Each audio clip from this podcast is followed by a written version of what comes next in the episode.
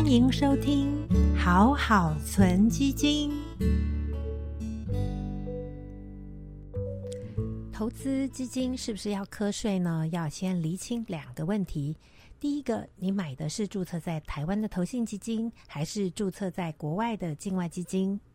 第二，是你的所得来源是买卖价差的资本利得，还是利息呢？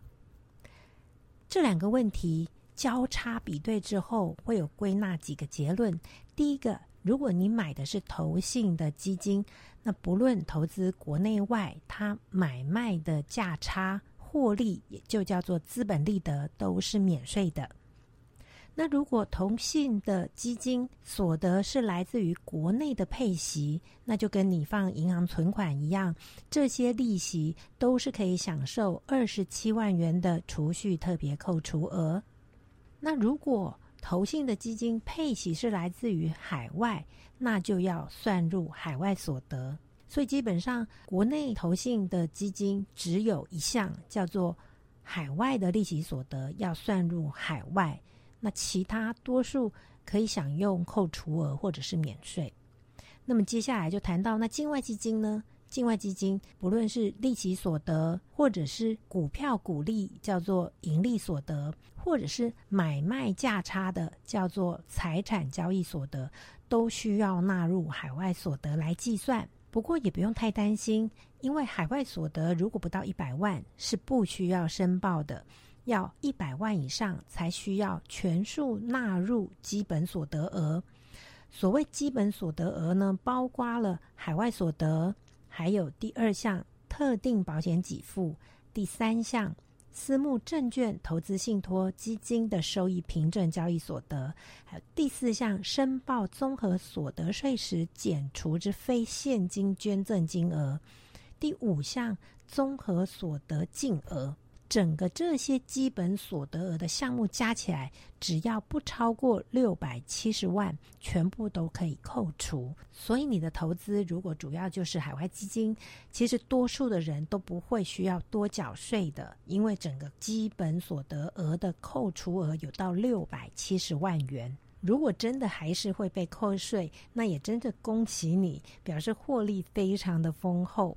那么，在基金合并或者是转换的时候，其实它都视为是卖掉基金之后再买另外一档，所以也都是要在事实发生的时候计算所得。如果你是属于高所得者，即使基本所得额超过六百七十万元，也也不一定会额外多缴税，因为最低税负的概念是国内这一包你缴的。一般所得税，如果原本金额已经很高，你海外所得就算超过六百七十万的扣除额，也不一定会被多科税。我们大约试算了，如果你的综合所得净额超过五百万以上，事实上海外就有可能超过六百七十万以上可免税的最高基本所得，也不一定会被再课税。一种情况是你国内没有缴什么税，但是海外所得非常的多，还超过六百七十万，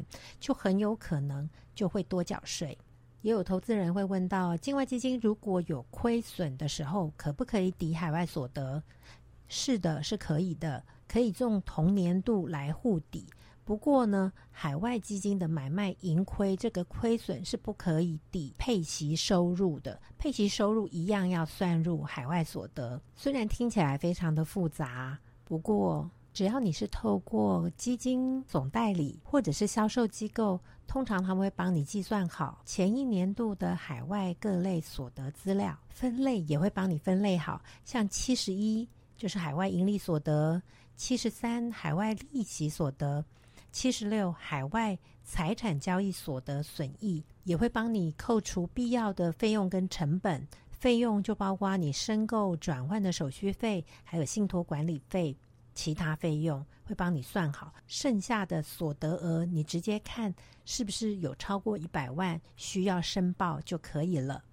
那如果你没有办法有银行、销售机构、总代理帮你计算成本费用的话，如果你自己也没有办法举证，那可以依照有价证券实际的成交价格百分之二十来计算所得额。接下来也有一些人问到，投资美国的股票型基金，按美国的税法规定，股息会被预先扣百分之三十的税金。那这个确实是美国税法针对于非美国人的规定。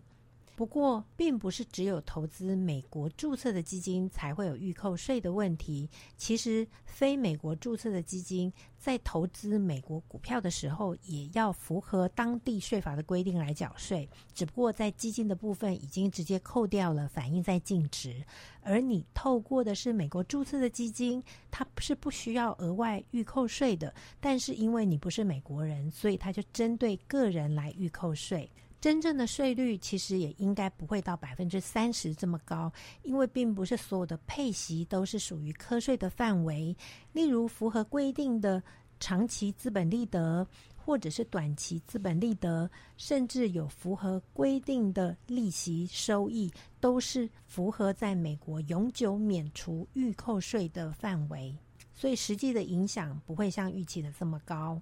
就整个费用率来看的话，除了税率需要考量，其实也可以纳入基金的费用率。因为目前注册在美国的基金，在台湾可以合法销售的总共有十一档，它的特色是平均的费用率普遍比较低，平均是不到百分之零点七。所以，如果长期投资人而言，整体的费用跟税来考量，注册美国的基金还是有相对的优势。今天的分享就到这边。投资一定有风险，投资基金有赚有赔，申购前要详阅公开说明书。祝大家投资顺利，我们下次再见，拜拜。